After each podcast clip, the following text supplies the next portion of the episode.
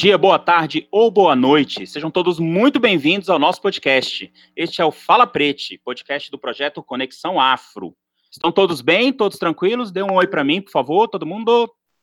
Opa, tudo Oi, ótimo. oi. Oi, Tudo Galera bem? tá toda aí, galera tá toda aí. Até os doguinhos, os doguinhos estão aí também. Seguinte, nós tivemos aí um grande recesso do nosso podcast. Ano passado a gente gravou uma temporada inteira, um ano inteiro de podcast. Nosso podcast é o Fala Prete. E vamos dar início aos nossos trabalhos agora de 2021, tá? Depois desse longo recesso. E eu quero apresentar para vocês que estão nos ouvindo os nossos novos integrantes. Aê! Uma salva de palmas para os novos integrantes. Isso aí.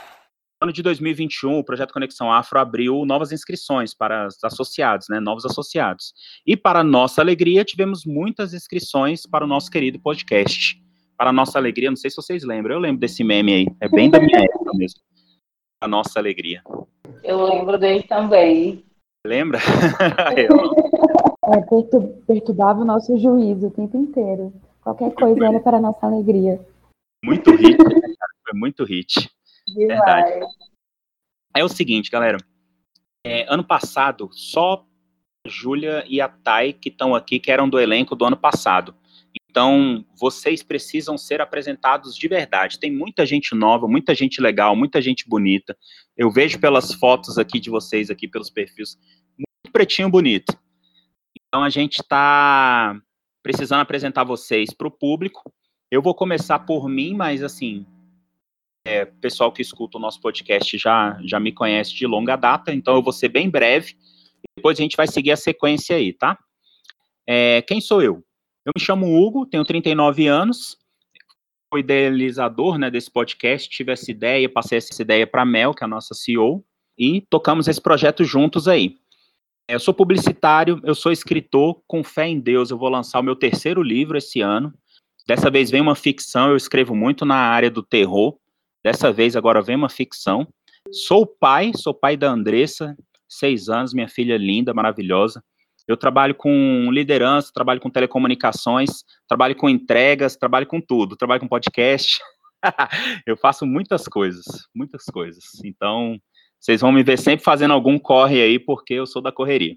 E é isso, esse sou eu. Agora a gente vai seguir sequência aí, vamos conhecer um por um. Deixa eu ver aqui qual ordem. Vou começar pelo Giovanni. É com você, Giovanni. Olá, olá, tudo bem com vocês? Que prazer estar aqui. Sou Giovanni, 33 anos, nascido e criado aqui em Brasília mesmo. É, morei em cidades do entorno aí, pode considerar umas 16 quebradas diferentes aí do DF em torno. Então tem muita história, muita coisa que eu vi. Sou comediante, sou cientista, sou pai, filho, marido, tudo de uma forma muito consciente, sabe? Então, Aí nessa, nessa minha vida nômade aí eu já vi muitas coisas que eu queria compartilhar, eu queria contar as coisas que eu vi e estar aqui nesse projeto acho que é um é, é uma realização, uma segunda realização, sabe? Após aí meus 33 anos eu sentei, olhei o que que é a vida, o que que, que que eu tô fazendo, o que que eu tô construindo. E aí eu olhei o que que eu queria deixar para meus quatro filhos. E aqui eu tô, tô eu, junto com a galera que está disposta a transformar um mundo melhor, as relações melhores, um- uma visão de, de um mundo que pode funcionar, que funciona na verdade. É, a gente só vê um monte de gente numa estrutura repetindo, dificultando tudo isso acontecer. E aqui a gente está aqui tentando transformar isso, tentando mudar isso. É um prazer muito grande estar hoje com vocês, batalhando por esse mundo novo, que é um mundo que eu quero viver e quero que meus filhos vivam. E muito obrigado por me receber nesse projeto, que não é só um projeto, não, tem um nome ainda para descrever a grandeza com que isso pode chegar. Cara, que bacana, sensacional. Primeiro, eu tô muito feliz de ter um comediante aqui, cara, porque, meu irmão, não tem coisa melhor do que rir, né, cara? Não tem coisa melhor do que trocar ideia. E, assim, o Giovanni falou um negócio legal. A gente tá aqui para dar voz mesmo, a ideia é essa. É dar voz para vocês. É, a gente, às vezes, a gente chega num ponto e muitos de vocês, vocês vão ver isso ao longo do, a- da caminhada, vocês vão ver que às vezes a gente não é ouvido, né? Às vezes a gente está numa roda, às vezes a gente está num algum momento em que você tá todo mundo falando, você tem a sua opinião para dar e você não é ouvido. E aqui no podcast eu dou muito valor para ouvir a opinião de cada um, cara. Principalmente a nossa opinião, né, cara? A opinião do, do Prete, né, cara? Vamos lá. Agora vocês vão ter o prazer, vocês vão ter o prazer e a oportunidade de ouvir a Jéssica. É com você, Jéssica. Olá, tudo bem? Eu sou a Jéssica, eu tenho 28 anos, sou educadora inclusiva, palestrante. Eu também sou escritora, gosto de dizer que eu ainda sou aspirante, na verdade, eu estou começando a escrever meu primeiro livro. Eu também sou nascida e criada aqui em Brasília, em diversos lugares daqui de, dessa cidade maravilhosa. Eu sou uma mulher autista e eu também sou mãe de um garotinho lindo, esperto e super engraçado de sete anos que também é autista. E se tem uma palavra para representar minha pessoa aqui com essa galera, é pertencimento. Eu estou me sentindo muito pertencente. Eu estou muito feliz de estar aqui com vocês. E ocupar esse espaço enquanto uma mulher preta com deficiência é incrível para mim. Acredito que a gente vai construir muita coisa juntos. E é isso, galera. Muito obrigada. Tamo junto. Olha, eu descobri agora que a Jéssica é escritora. Além de tudo que eu já descobri da Jéssica, descobri agora que a Jéssica é escritora. Olha só, que coisa, hein? Essa é a vida mesmo. Vamos seguir a sequência aqui. De... Vamos para a Júlia. Vai, Júlia, eu, eu tô aproveitando o chat aqui, tá? Tô sendo, tô sendo espertão aqui. vou, vou aproveitar o chat. Como a Júlia tá vindo depois da Jéssica aqui. Júlia, você tá por aí? Oi, oi, tô aqui. Então, eu detesto falar de mim. eu sou aquele tipo de pessoa que não sabe se descrever. Mas vamos lá. Meu nome é Júlia, eu tenho 21 anos. Nasci no Goiás, mas vivi em Brasília a vida inteira. Moro no Jardim Botânico, em Brasília. Eu atualmente estou cursando graduação em Ciências Contábeis na UNB e terminando, graças a Deus, esse ano, se tudo der certo também. E eu sou modelo dependente sou uma das diretoras do projeto Conexão Afro. Muito é bom, Júlia. A Júlia, ah, ela. Júlia. Desculpa, Hugo. A, a Júlia também é cientista que a gente faz, fez ciências contábeis, né? Mas não tem CRC ainda, então é cientista. Não dá para ser contador, é cientista, né? Exatamente. Eu, eu, nem cientista eu digo que eu sou, porque eu ainda não sou formada, eu digo que eu sou graduada só mesmo. É, a Júlia, na verdade, ela é um canivete suíço. Você vai perceber que a Júlia, ela faz tudo. Não só no podcast, como no CA. Inclusive, falo mais, a Júlia, ela dá start no robô aqui também, viu? então vai ter hora que vai ter dia, vai ter momentos em que a Júlia vai tocar também. É verdade, eu, eu sou o quebra-galho do Google também. a, Júlia, a Júlia faz tudo aqui. Maria, você tá aí, Maria? Oi, tudo bom? Eu sou a Maria Eduarda, mas eu sou mais chamada de Badu. Eu sou eu tenho 18 anos, nasci e fui criada também no DF, na Santa, no Gama, no entorno.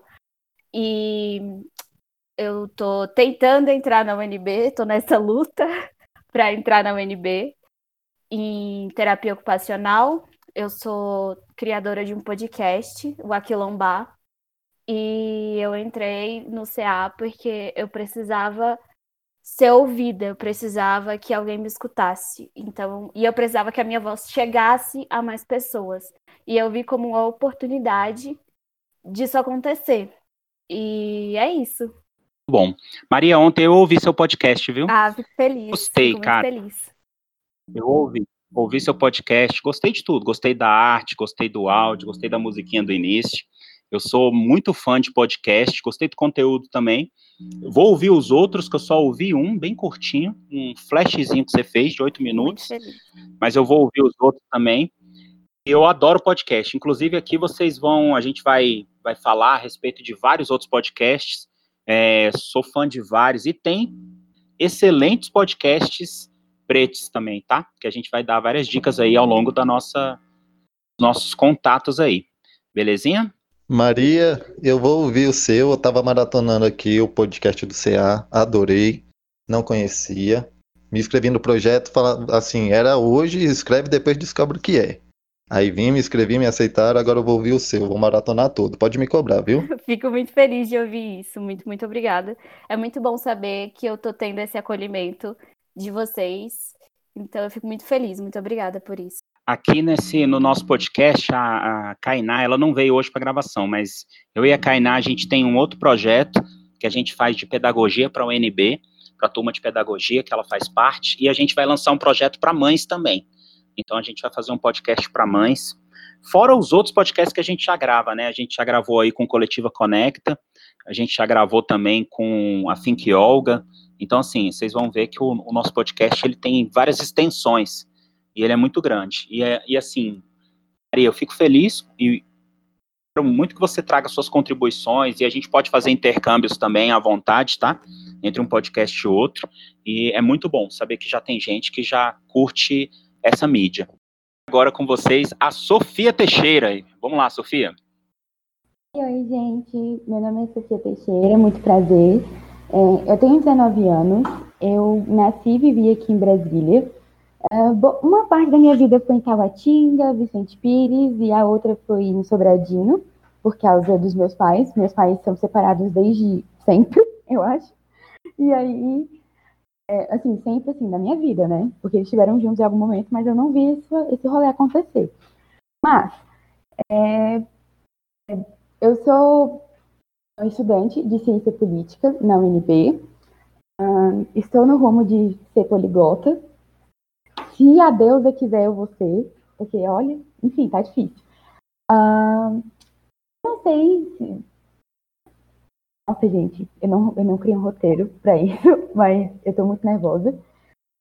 Uh, a minha experiência no movimento negro, ela foi sempre muito. É, eu considero devagar, mas eu sei que muita gente não vai pensar isso, só que eu considero muito devagar, porque eu sou, eu sou negra, meu pai também é negro, e ele era a única referência negra na minha vida que eu tinha. Só que o meu pai, ele não está dentro do movimento negro, ele não ele não acha esse movimento muito necessário. Então, ninguém nunca chegou para mim para falar, tipo assim, olha, você é negra, você vai sofrer algumas coisas na sua vida que a maioria das pessoas não vão, a maioria não, né? Mas, tipo, que as pessoas que estão no seu meio, por eu estar no meio privilegiado, elas não te entendem. Então, assim, na minha cabeça, eu passei por muitas situações na minha vida que hoje eu sei que é por causa do racismo, só que, assim, na época que aconteceu, eu não, eu não tinha a menor dimensão do que tinha acontecido, sabe? A minha mãe, ela está muito mais é, dentro dos movimentos sociais. Minha mãe é mulher feminista, eu tive uma criação feminista.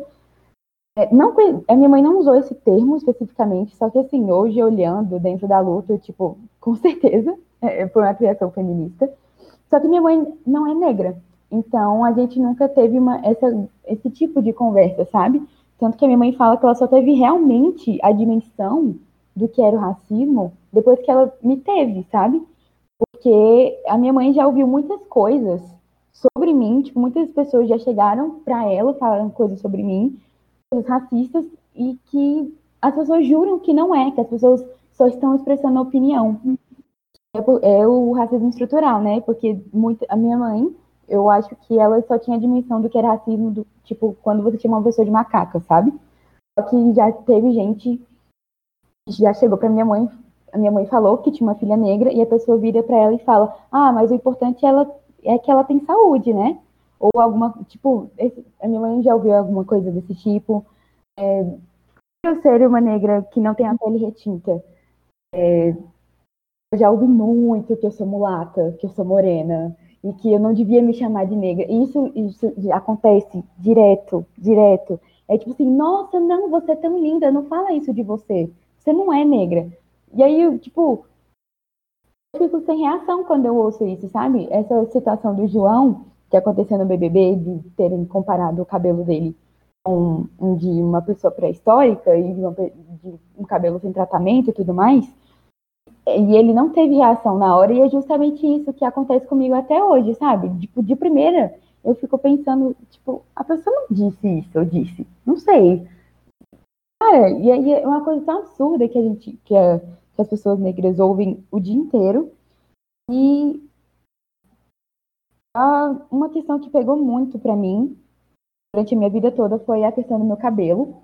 Que assim, eu não tenho uma pele tão retinta, os meus traços físicos não são tão marcados, que o meu cabelo é crespo. E a minha vida inteira é, eu fui a diferente da sala. Eu era ou a única negra na sala, ou eu era uma das poucas pessoas. Ninguém tinha um cabelo igual ao meu, até mesmo as pessoas negras. Tipo, elas tinham, não tinham cabelo crespo. Então, assim, eu sempre vivia me comparando. E como eu convivia muito mais com a minha mãe, por causa né, da, da guarda, que ela tem minha guarda e tudo mais, é... minha mãe era referência de beleza para mim. E eu não pareço com a minha mãe. Então, assim, eu sempre olhava para minha mãe como se ela fosse a mulher mais bonita do mundo. E eu via que todas as minhas amigas pareciam muito mais com a minha mãe do que eu. E aí, a questão da autoestima, da, a questão da autoestima da mulher negra sempre foi uma questão muito grande para mim. Eu sempre me achava a garota mais feia da sala, isso até bem pouco tempo, né? Tipo, questão de, acho que 2020, 2019 foram, foram uns anos que a minha autoestima realmente deu uma aumentada. Porque antes disso eu não tinha, a minha autoestima era praticamente zero, porque eu comparava meu cabelo, eu comparava minha pele, eu via que ninguém tinha, ninguém parecia comigo, eu via nas capas de revista não tinha ninguém parecido comigo, assim, estourando a Thaís Araújo, estourando assim mesmo, que ela era uma das poucas que aparecia, ou a Camila Pitanga, só que eu não pareço nenhuma delas também. E aí eu sempre me comparei muito. E uh, teve um episódio bem específico por causa do meu cabelo. Eu estava num condomínio na, em Sobradinho, eu tinha uns seis anos, mais ou menos. E aí eu estava num, nessas, é, nesses parquinhos de areia que tem esses, esses lugares uh, comunitários que tem dentro dos condomínios. E eu estava brincando, linda, leve, solta, parecendo uma gazela lá, saltando e jogando areia, não sei o quê. E aí, é, eu, lembrando, eu tinha seis anos. E aí tinha alguns adolescentes, assim, perto de mim, e aí eles, do nada, começaram a, a começar a gritar bombril para mim. A falar, cabelo de bombril, cabelo de bombril, é, não sei o que, não sei o que. E aí eu já comecei a ficar, tipo, um pouco né, sem graça, um pouco intimidada. E aí teve um menino que teve a coragem de chegar para mim, tipo, perto de mim, falar assim: você quer ir para minha casa lavar as louças lá em casa? Porque a cara de empregada e o bombeiro você já tem. E aí, imagina uma criança de seis anos ouvir isso. Foi uma, um baque na minha autoestima muito, muito, muito, muito forte. Que, assim, é, foi determinante para a história da minha autoestima porque é, essa foi uma das razões pelas quais eu comecei a fazer relaxamento no meu cabelo e eu comecei a querer parecer mais a minha mãe. Parecer as minhas amigas e, tipo, é, ser aceita no sentido de eu parecer as pessoas, eu, eu não ser a única pessoa diferente, eu, eu, não ser a única pessoa, é, o, tipo, o patinho feio, que na minha cabeça eu era horrível. E é isso, basicamente, a minha história é muito de luta por causa do meu cabelo e por causa da minha autoestima. Eu, eu bato muito nessa tecla da autoestima da mulher negra, da solidão da mulher negra também, que foi uma questão durante a adolescência. Eu via as minhas amigas todas começando as suas vidas amorosas e eu era a única deixada tipo de lado, que era considerada amiga dos meninos e tudo mais. E é isso, basicamente, a minha história.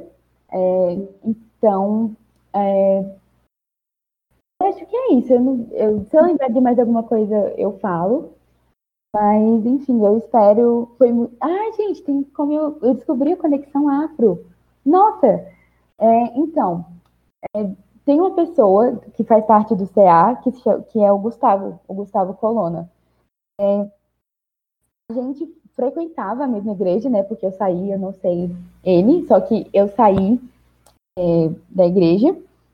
Só que a gente viveu na mesma igreja por muito tempo, então a gente meio que se seguia, né, nas redes sociais e tudo mais. Assim, eu nem sei se ele lembra de mim, mas, enfim, aí um dia eu vi ele falando sobre o Conexão Afro, que era uma iniciativa da família dele, né, da Mel, da Mel Colonna, né, enfim. E aí é, eu fiquei muito curiosa e eu comecei a seguir, só que por causa de todas, toda a minha falta de referência negra dentro da minha vida, eu sempre, e porque eu tinha acabado de entrar no movimento negro e tudo mais, eu achava que eu não tinha nada para contar. Eu achava que eu, não, que eu não tinha sofrido tanto racismo assim, eu não achava que eu tinha muita coisa a agregar, principalmente, tipo, eu também na época eu estava questionando mesmo se eu era negra, por causa, porque eu não sou uma negra de pele retinta, então eu estava questionando se eu realmente era negra, se eu realmente, se eu podia realmente me identificar nesse movimento e tudo mais. Então, sempre achei que eu não tinha muita coisa a agregar. E depois de estudar e de ler muitas coisas, é, eu, eu comecei a seguir o Conexão Afro, e aí eu tomei coragem de me inscrever. E como eu amo podcast por causa do meu curso, como eu falei, eu faço ciência política, e eu gosto muito de falar de política, e eu, e eu ouço alguns podcasts sobre, eu comecei a pensar em fazer podcast para o povo preto, e aí foi assim que eu cheguei à Conexão Afro. E eu estou me sentindo muito acolhida no, no, no CA, porque eu nunca estive perto de tantas pessoas negras, assim, por causa da minha história de vida. E eu estou me sentindo muito, muito acolhida. Eu espero que todo mundo que esteja me ouvindo também se sinta acolhido, se sinta acolhida. E é isso, gente. Muito obrigada pela oportunidade, muito obrigada pelo espaço. Um beijo. Adorei, adorei. Tudo isso e 19 aninhos só. Pois é. Grande William, se apresenta pra gente. Meu nome é William Matos, tenho 25 anos, sou jornalista. Uh, conheci o Conexão Afro, acho que nesse ano, por indicação da Gisele, que também faz parte da equipe. Uh, gosto muito de samba, gosto muito de música e vamos tentar encaixar um pouquinho disso aí no nosso podcast. Oi, Thay, agora é com você. Oi, oi, galera. Bom dia, boa tarde ou boa noite. Eu sou a Thay, tenho 24 anos, vou fazer 25 no dia 3 de maio, Dia Internacional do Sol. Aquelas, né? Vou falar um pouco dos meus gostos, mas vai ser uma coisa bem breve. Eu gosto de cantar, eu gosto de dançar, mas eu não sei dançar, né? Mas a gente finge. Gosto muito de sorrir. Na real, eu gosto muito de me movimentar, não gosto de uma coisa muito parada, não. O que, é que eu faço na minha vida? Eu sou transista, pedagoga, sou blogueira. Menina, eu sou pau pra toda obra, não tem frescura, não. Moro aqui em Brasília já tem uns 5 anos, mas eu sou de São Luís do Maranhão, minha terrinha maravilhosa. E é isso, não tenho muito o que contar sobre mim. E aguardo vocês nos próximos episódios. Beijo, Beleza, beleza. Agora a Rita. Com você, Rita. Oi, gente. Tudo bem? Meu nome é Rita. Eu tenho 19 anos. Atualmente moro pelo norte né, de Goiás.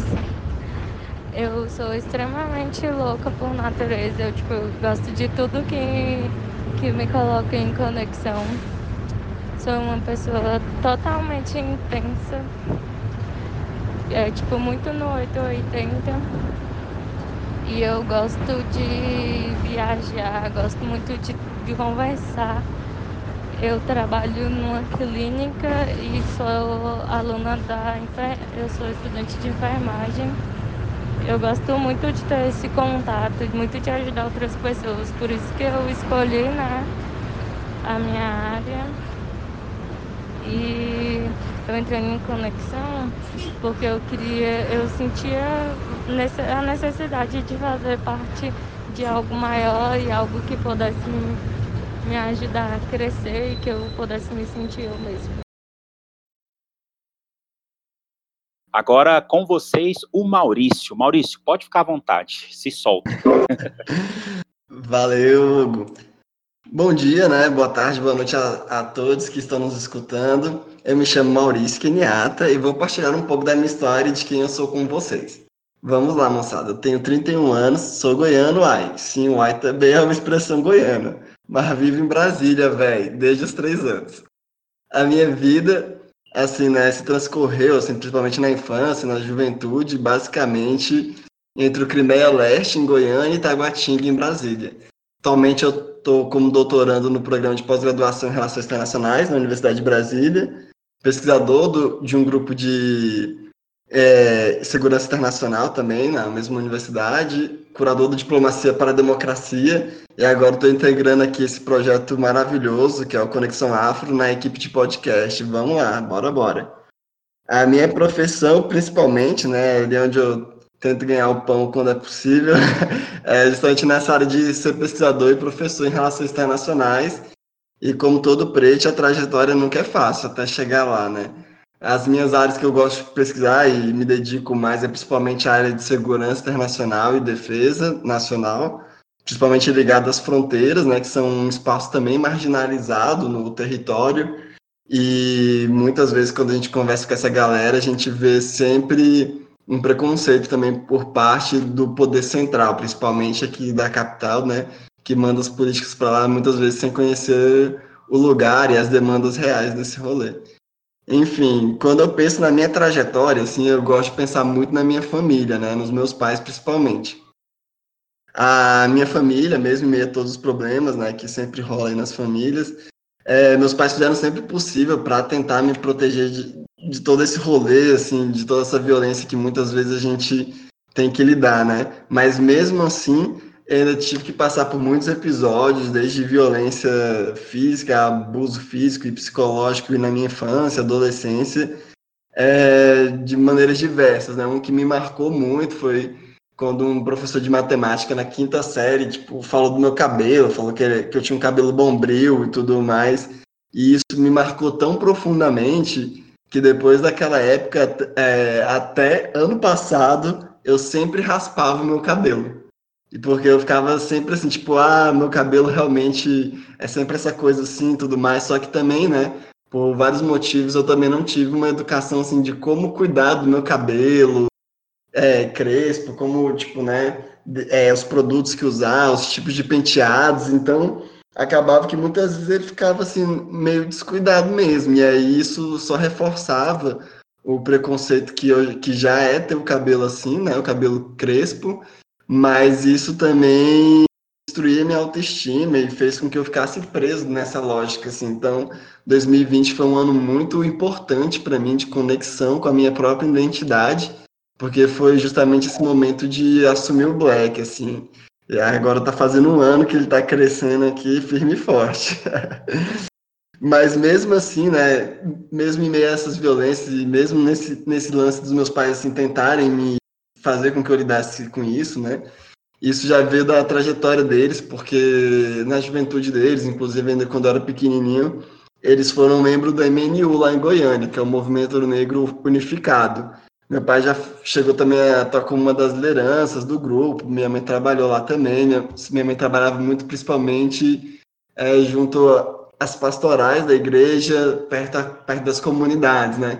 Na época dela, a igreja é, tinha muitos padres e muitas ações muito parecidas com o do padre Júlio Lancelotti, em São Paulo, né? Por exemplo, que ele atua muito com as populações em vulnerabilidade, buscando a transformação social e tudo mais, hoje em dia isso é um pouco mais fraco. E meus pais se conheceram justamente nesse momento, que meu pai era líder comunitário e minha mãe atuava por meio da igreja, né, em trabalhos comunitários lá. E aí, né, tipo, meus pais saíram da periferia e queriam que o meu destino fosse diferente, né? Então, durante o, início da minha infância, assim, realmente eu morei e transitei muito pela perifa, a casa dos meus avós ficou num lugar que inclusive já foi derrubado lá em Goiânia pelos tratores também, né? Então, assim, eu lembro que meu pai atuava muito nisso, de tentar impedir a derrubada desse lugar. Então, quando eu vejo cenas como está acontecendo ali perto do CCBB, né? Eu fico muito, assim, sensibilizado, porque por mais que eu fosse ainda bebê, assim, né? Tivesse uns dois, três anos, assim, é, eu lembro, ficou muito marcado na história dos meus pais, né? E meu pai sempre conta muito isso, dessa luta, assim, tipo, desse rolê que era muito foda.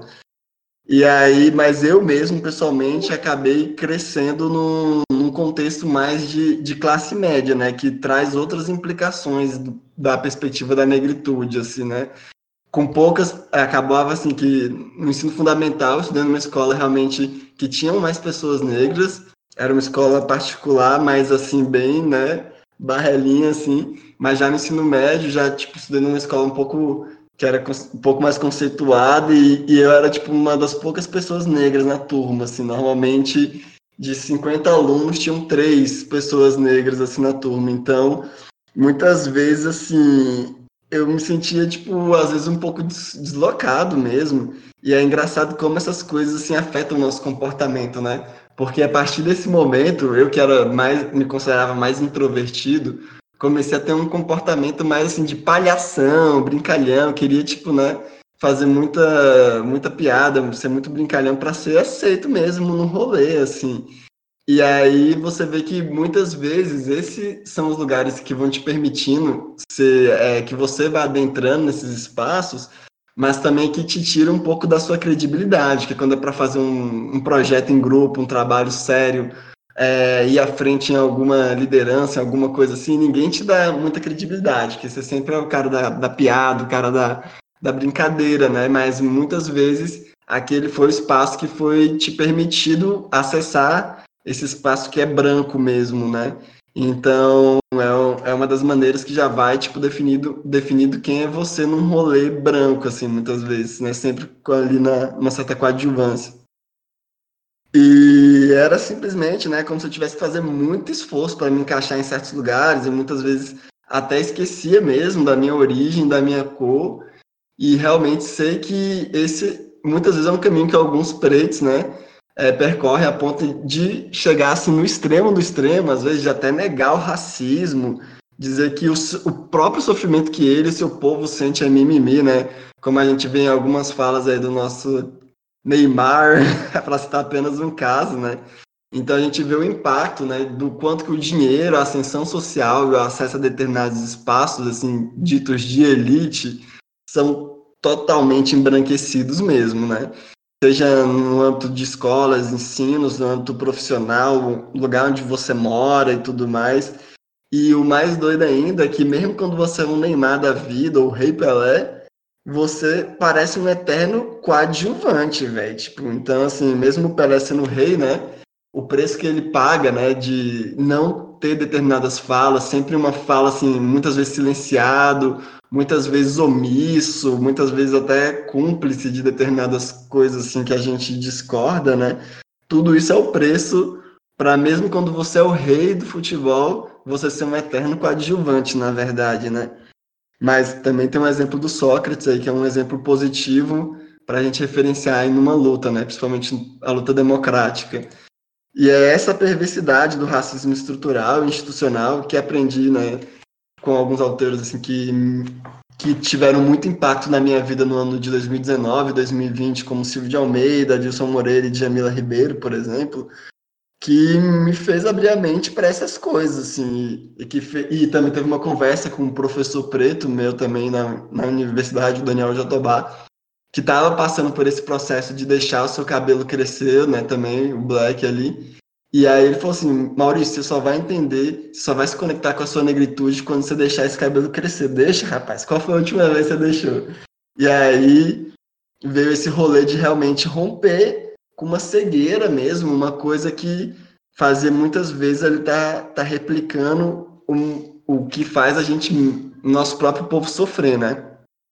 E aí eu também gostaria de compartilhar um pouco da história do meu nome, né? Que meu nome é composto, é Maurício Keniata, e Keniata foi escolhido justamente pelo meu pai, nessa época que os meus pais eram membros do MNU, em homenagem ao Jomo Kenyatta, que é o libertador do Quênia contra o imperialismo e neocolonialismo britânico. É um nome forte, assim, é um nome que sempre quando eu olho para ele, assim, me, me faz lembrar que tipo, eu não posso esquecer realmente qual é a minha luta e qual é as minhas origens e que independentemente de, do lugar que eu esteja, é aquilo ali que me que sempre vai me definir perante a mim mesmo e aos olhos dos outros também, assim. E mostrar que a gente pode lutar sim, né? E tem esse exemplo agora do afrofuturismo em Wakanda que a gente pode lutar e que na nossa própria trajetória, no nosso próprio jeito de ser, a gente tem e encontra dignidade ali, não, não pode ser definido pelo outro, né? Eu sei que o tempo é curto para todos aqui, então estou tentando explorar todas as dimensões problemáticas de quem eu sou, assim, né, da minha existência, para tentar passar um pouco, assim, realmente, né, do que me compõe, assim, enquanto pessoa, né, tentando passar da maneira mais rápida possível. E, mas algo que eu gostaria de concluir que atualmente, né, como pesquisador e docente, ainda que no momento não esteja dando aulas de relações internacionais, eu sei o que é ser um graduando negro de um espaço periférico, né, que é Taguatinga, e o quanto a universidade, mesmo com cotas, ainda é branca. Assim, eu digo isso mesmo no caso da UNB, onde as cotas atualmente levaram a população decente negra para um pouco mais de 50%, se não me engano, e nada mais que justo, né, considerando que somos a maior parte da população também, mas ainda o conhecimento no geral é branco. E o que chamamos de racismo né, epistêmico, a maioria dos professores são homens brancos, precisamos e queremos né, que esses espaços sejam ocupados também, principalmente por mulheres pretas, assim, que ainda existem muito menos do que homens pretos, tanto na produção de conhecimento quanto na é, transmissão desse conhecimento, assim, e muitas vezes o, o que é o pouco que é produzido, pouco, assim, considerando, né, o que é de fato publi, é, publicado pelas editoras, assim, comparando com, as, com, a população branca, ainda o acesso, é, muitas vezes isso não é acessado, né, isso é travado no meio do caminho e a galera não lê, assim, porque, enfim, né, várias barreiras aí. E é isso que a gente precisa dessa galera lá para romper isso também. Então, deixa até esse convite a quem estiver ouvindo o podcast, né, galera? Vamos ocupar cada vez mais as universidades. E uma conexão real, né? Tipo, essa história do cabelo me marcou muito e foi no meio desse rolê de mais leituras, é, seguir mais gente preta nas redes sociais, seguir mais páginas, me engajar mais, assim, principalmente nesse momento de pandemia, né? Que o engajamento se deu de maneira muito mais virtual foi que eu me esbarrei com Conexão Afro por meio de uma divulgação, inclusive da Júlia, né? E aí eu senti que, pô, foi match na hora com, com CA. Eu falei, velho, espero que a galera tenha um espacinho ali para mim, porque é, deu para ver que era um rolê muito bem organizado, muito assim, a galera empenhada assim em realmente em, na transformação social, na conscientização da juventude, né? e de demarcar o espaço da negritude no rolê aqui. Então achei muito foda falei, velho, quero estar tá aqui. Enfim, né? Eu acho que eu falei demais. Mas é isso, é um pouco da minha história, das alegrias, dores, né? De um homem negro de 31 anos, goiano, católico, corintiano, antirracista, antifascista, pesquisador, professor, escritor amador, apreciador de música e que não, dispensa um cari... não dispensaria, né? que agora não está rolando mesmo, um karaokezinho em tempos não pandêmicos. então é isso, galera. Valeu por esse momento. Passo a palavra para o Gão. Valeu, galera. Ai, eu assim, eu, eu pensei, ele tava falando e eu pensando, nossa, eu tenho que comentar isso, eu tenho que comentar isso, eu tenho que comentar isso. E aí eu fui perdendo tudo, eu me arrependo de não ter feito um bloco de anotações aqui é, para anotar tudo isso. Pensei Tem muitas coisa coisas. Eu acho que eu até perdi. Não, mas bora partilhando, galera. Cara, é... queria comentar. Primeiramente, seu cabelo tá maravilhoso, Maurício. Que bom que você deixou crescer, tá lindo. É... Valeu.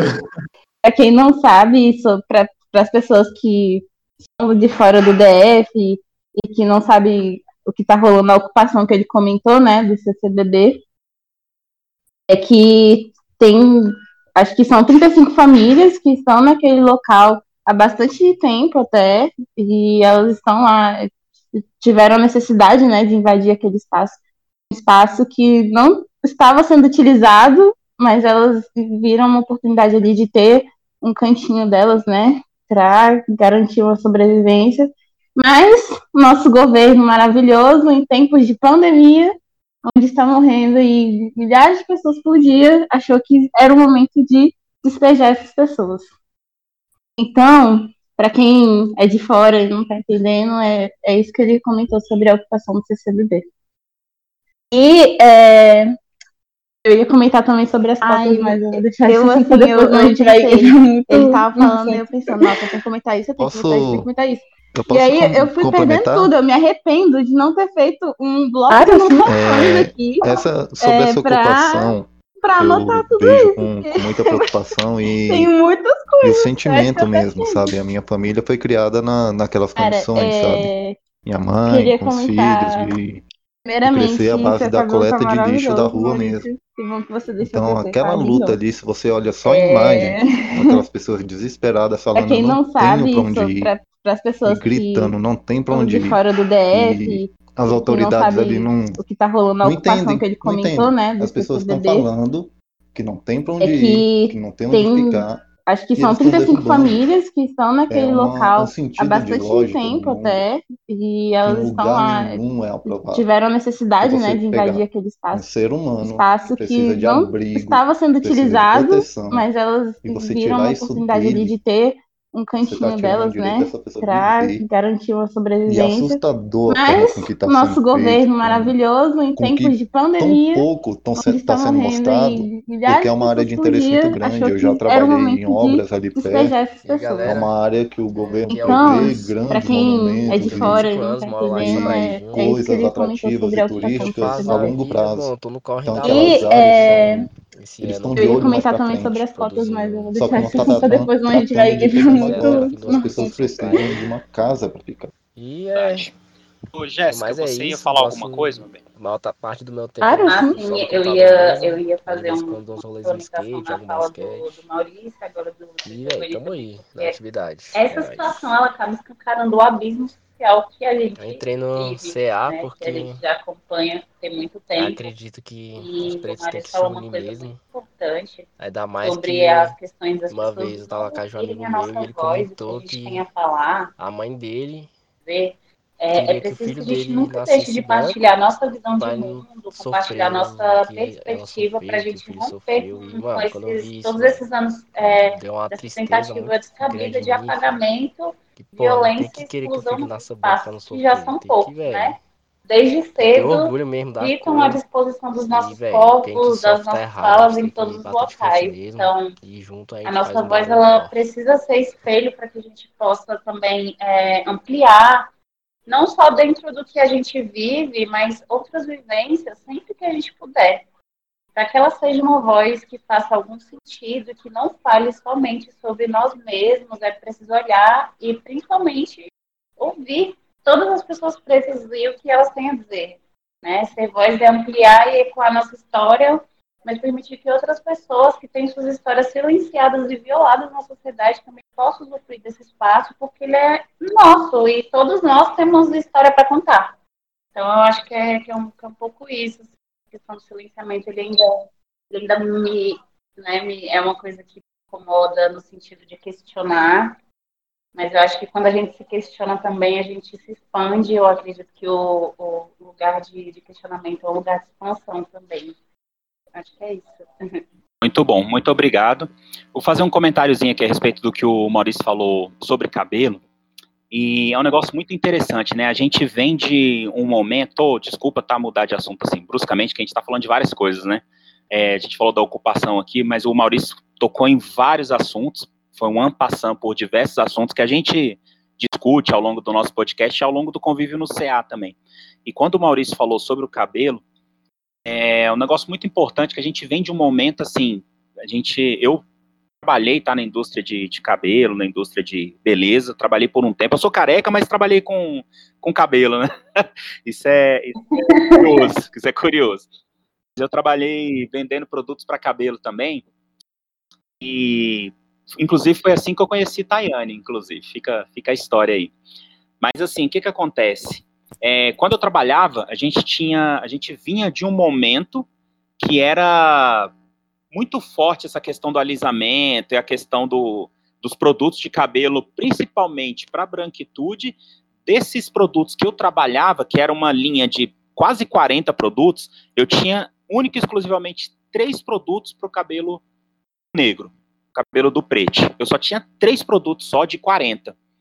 Então, essa indústria, ela está mudando, essa visão está mudando ao longo do tempo. A gente percebe que eu falo que não é, não é, não é coisa de 10 anos não. Eu percebendo essa mudança ao longo de 3 anos. Eu digo para vocês que em 3, 4 anos a gente está vendo uma mudança e a gente está vendo que as empresas estão começando a se preocupar com esse público. E é importante demais isso. A gente começa a ver que nós estamos ganhando espaço e nós que nós estamos construindo o nosso espaço também. E eu espero, agora é afrofuturismo mesmo, que daqui a pouco nós tenhamos marcas que só cuidem da gente, marcas só nossas. E não digo isso só para cabelo, mas digo também para pele, digo também as meninas vão falar aí, mas a gente sabe que a maquiagem também não atende o nosso tom de pele, né? A gente vai entrar nesse assunto aí também ao longo do, do podcast, mas assim, é, são coisas que marcam a gente, né, cara? São coisas que tocam profundamente na gente. Eu, eu agradeço o Maurício por ter tocado nesse assunto também. Alguém mais quer comentar mais alguma coisa aí? Imaginava que o Maurício ia entrar em tantos assuntos, cara, e que foda, velho. Que, que momento, né, que a gente tem para poder ouvir e ser ouvido, né, cara, para poder colocar para fora mesmo. Eu tô muito feliz. Tô muito feliz E é- mesmo.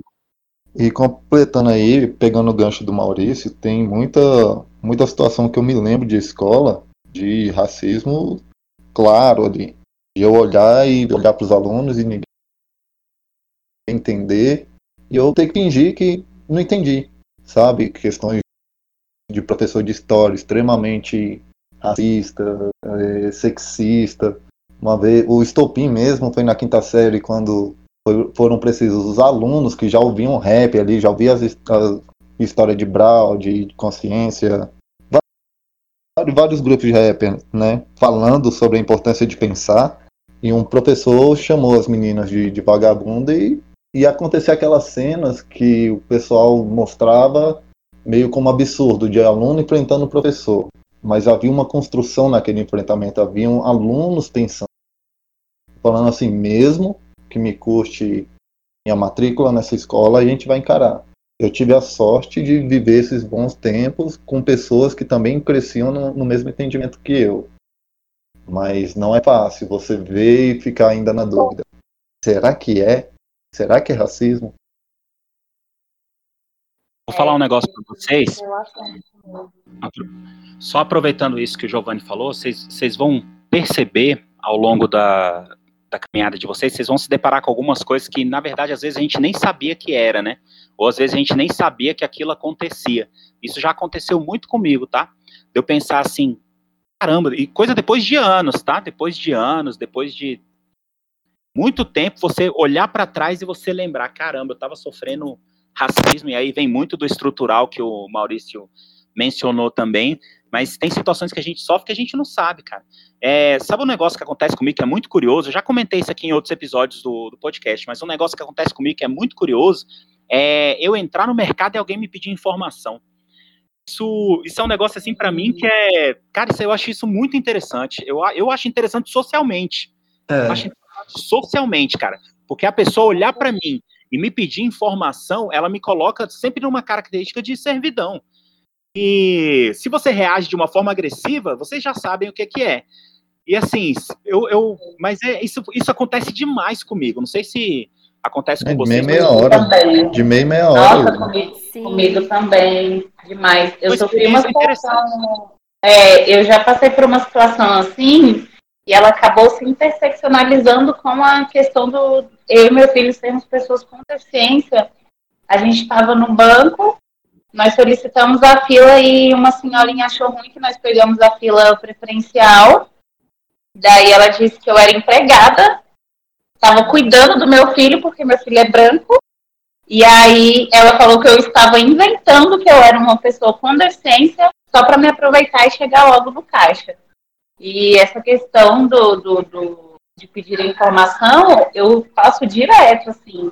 Eu até comentei é, aqui, né, ma- mais um pouquinho antes com, com, com o Maurício, que eu tenho muitas questões com o meu cabelo, porque o meu cabelo ele é liso e tem muita gente que ainda acha que o cabelo liso ele é uma propriedade da branquitude. Eu já fui muito estigmatizada por conta disso, dentro da, né, junto com, com- até mesmo meus, pelos meus próprios pares. Então, assim, é, mesmo tendo esses traços que me dão mais passabilidade social, eu ainda sofro bastante, é, bastante racismo de uma forma bem, eu nem digo estrutural, mas é, fica tão escancarado, sabe? O espaço que a gente ocupa dentro da sociedade, quando a gente está num espaço majoritariamente branco, então eu me identifiquei muito com essa fala sua mesmo, Hugo.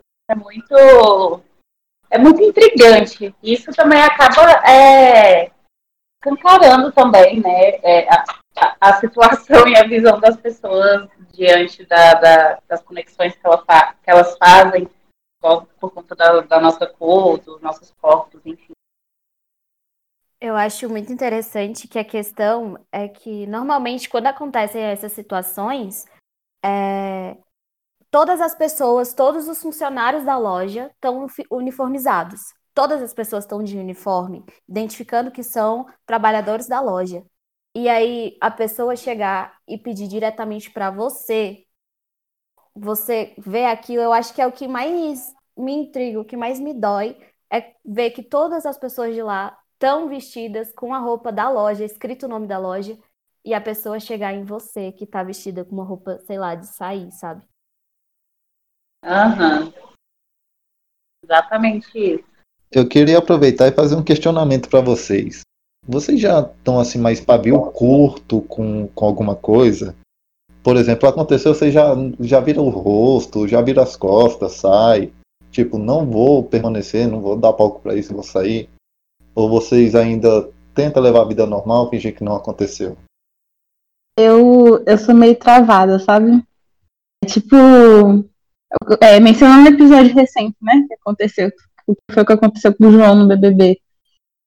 E tem essa questão de você passar por um momento que você sabe que tá errado, você sabe que aquilo não deveria estar acontecendo, você assim, tem conhecimento suficiente para você responder, você sabe como responder.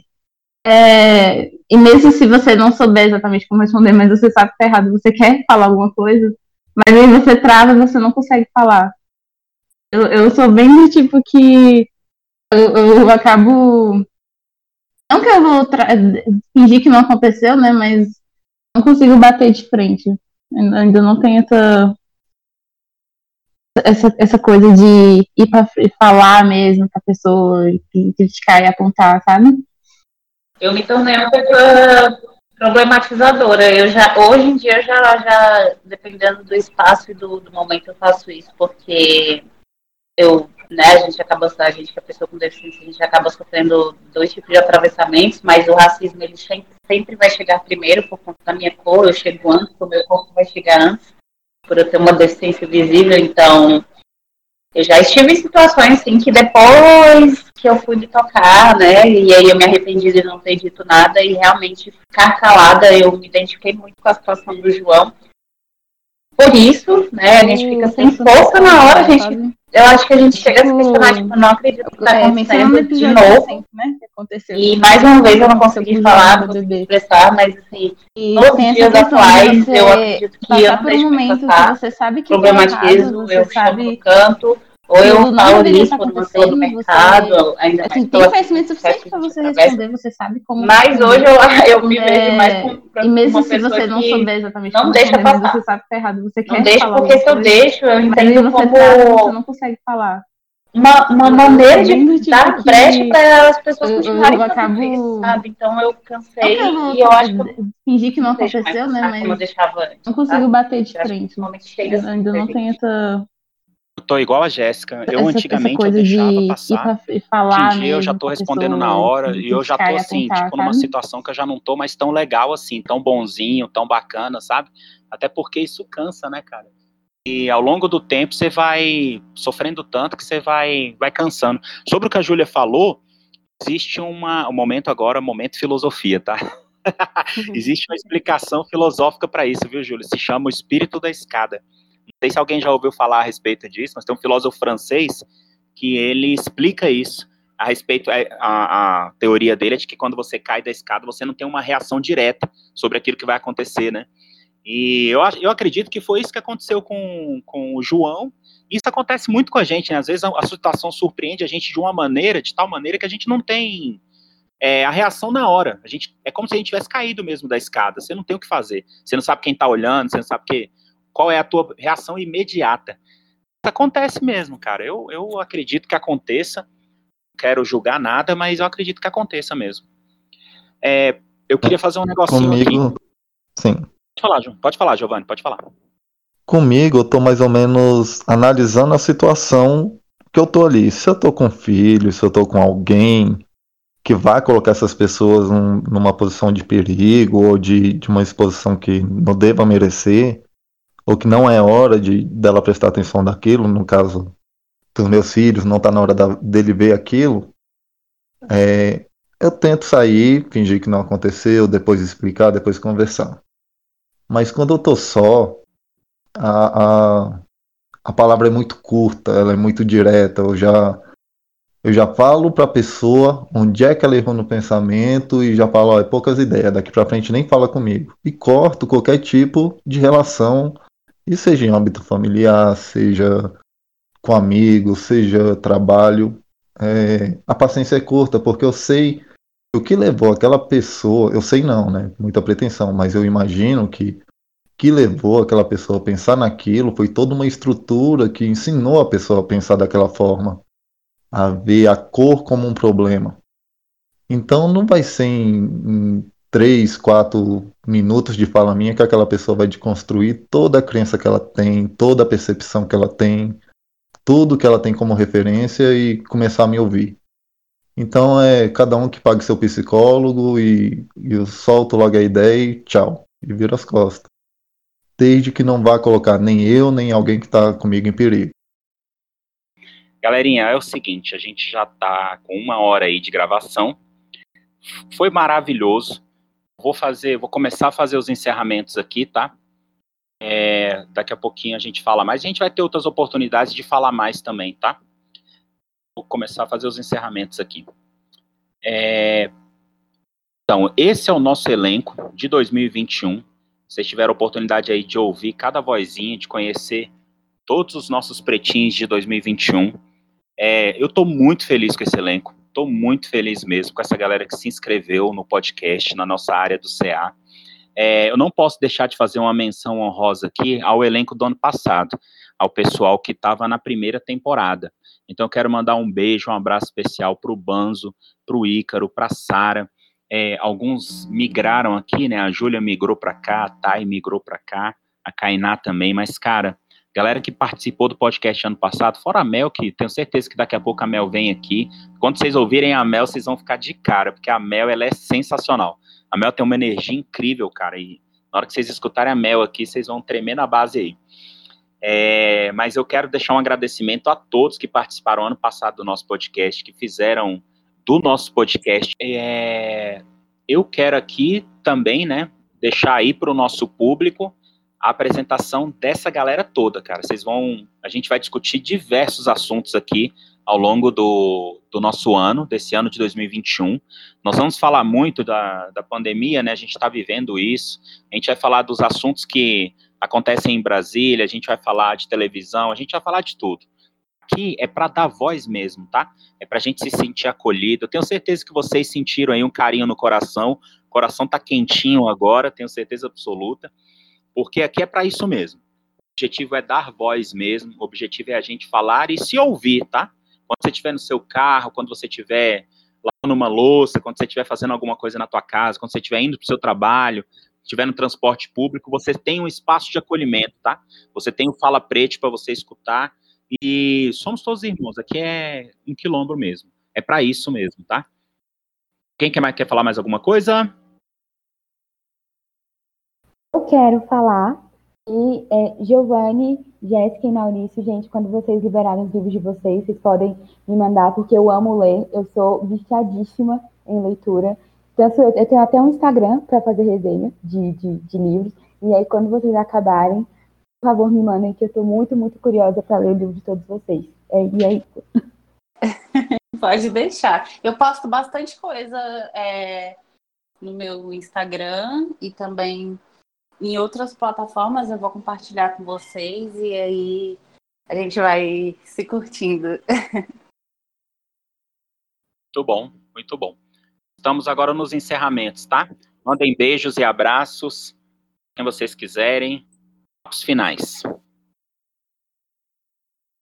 Abração, galera. Queria agradecer realmente esse esse quilombo aqui, que é esse podcast, que é essa galera do Conexão Afro, por, por todo o acolhimento aqui, quando pude falar dessa experiência, né, de situações que não foram fáceis.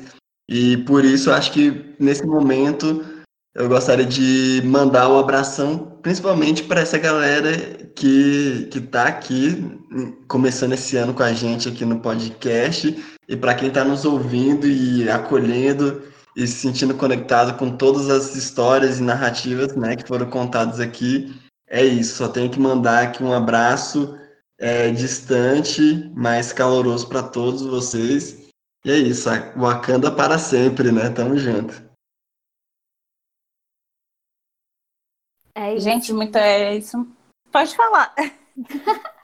Um- é só um abraço para geral e agradecer muito por essa experiência, por esse, por essa sensação de pertencimento. Eu espero muito que quem estiver ouvindo se sinta muito pertencente a isso e sinta muito esse afeto que a gente trocou hoje aqui.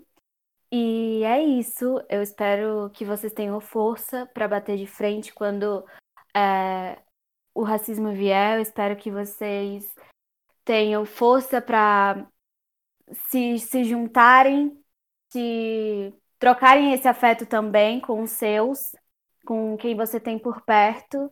E é isso, um beijo para vocês. Eu também queria agradecer, queria dizer que eu estou me sentindo muito conectada com vocês e eu acho que muitas pessoas vão poder se identificar com as nossas falas aqui. Foi uma troca incrível.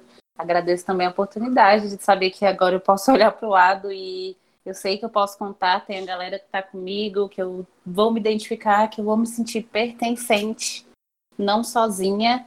E é isso, a gente vai ter muita coisa aí pra gente debater e obrigada.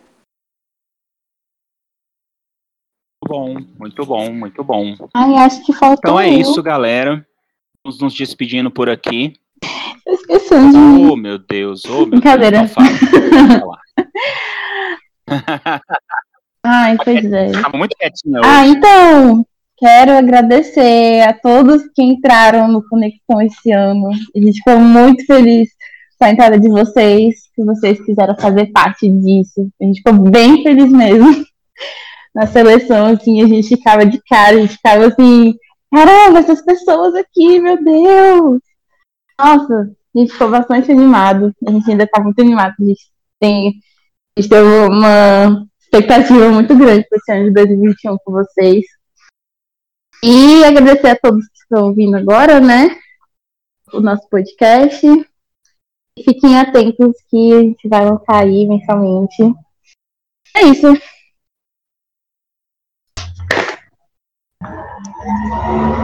Show. É... Deixa só. Vamos lá. Não sei se faltou mais alguém. Faltou não, né? Tá tranquilo, Faltou né? eu. Faltou eu. Faltou você? Então vai. A rocha. Queria mandar um, um abraço, dizer que adorei entrar nesse projeto. Gostei muito, só pessoas lindas, pessoas que entendem é, a necessidade de fazer uma coisa a mais e que tão, estão, estão aqui, né? E eu tô com vocês. Então eu já me sinto especial por estar com vocês. Muito obrigado mesmo, muito bom estar com vocês, muito obrigado. E escutem os podcasts anteriores, acompanhem os próximos, coloquem em dia. Obrigado. Isso. Agora a Sofia. Gente, então eu só queria agradecer muito a- ao projeto, a todos vocês que estão aqui nessa gravação, todo mundo que está ouvindo, gente. Ai, eu estou muito, muito feliz, estou me sentindo muito acolhida. E é isso. É, a gente está aqui para se fortalecer, para dar conta um para o outro. E muito, muito, muito obrigada por estarem ouvindo, estarem ouvindo. E é isso. E eu aguardo o podcast bom, de comédia bom, do. Giovanni. Tô na expectativa. Assim, não querendo cobrar, mas já dando ideia. eu acho. Eu acho que o o Giovanni podia fazer assim, tipo. Não sei nem se é se é o nome, né? Mas tipo, sketch. Acho super. É, uma série só pro Giovanni. Então, eu tenho. Não, eu tenho que aprender muito ainda com vocês porque tem algumas coisas que para mim é muito normal. E, e algumas pessoas falam que é gatilho, então tem que me educar até dentro da nossa comunidade, até dentro do nosso entendimento, que tem muita história boa. Engraçada, triste, arranca lágrima, mas é boa, dá pra rir. Muito bom. É isso aí, galera. Tamo junto. Muito obrigado pelo tempo de vocês, muito obrigado pela disposição. E divulguem o nosso podcast, tá? Divulguem o nosso podcast. A gente vai passar o link para todos vocês. Divulguem. É, divulguem. A gente vai ter uma divulgação lá no Instagram do CA, tá? Ô, Júlia, me ajuda. Uhum, Qual que é o sim. Instagram do CA? Ah, desculpa, pra falar. é. Eu achei que era pra ajudar com a divulgação. Ai, acho que Pra falar falta qual é o podcast do CA. O Instagram do CA é arroba Projeto Conexão. Tô esquecendo de mim. Brincadeira.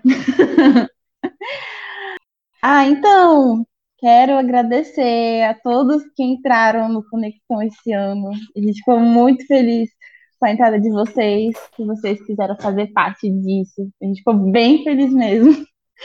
Na seleção, assim, a gente ficava de cara, a gente ficava assim, caramba, essas pessoas aqui, meu Deus! Nossa, a gente ficou bastante animado. A gente ainda tá muito animado. A gente tem, a gente teve uma expectativa muito grande para esse ano de 2021 com vocês. E agradecer a todos que estão ouvindo agora, né? O nosso podcast. E fiquem atentos que a gente vai lançar aí mensalmente. É isso. E é isso. É, aguardo vocês na nossa próxima gravação. Abraço a todos e até mais.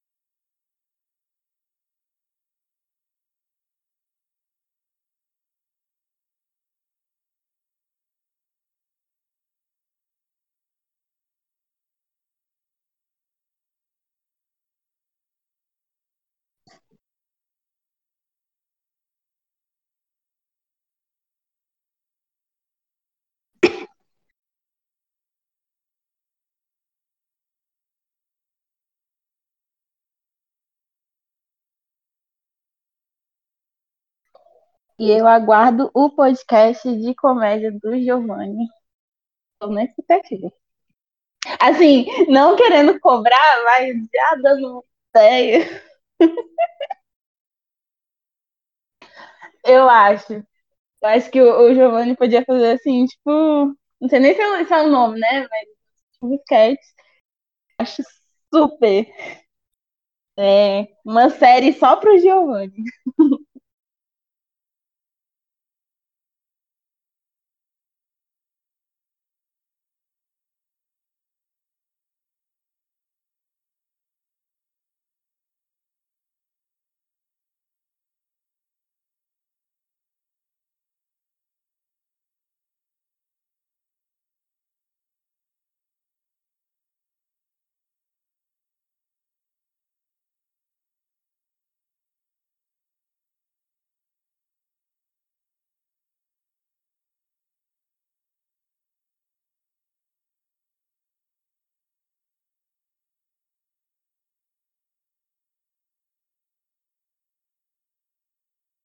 Uhum, ajudo sim.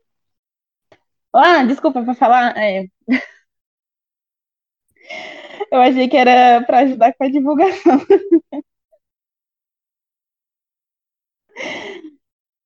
Desculpa. O Instagram do CA é arroba Projeto Conexão A.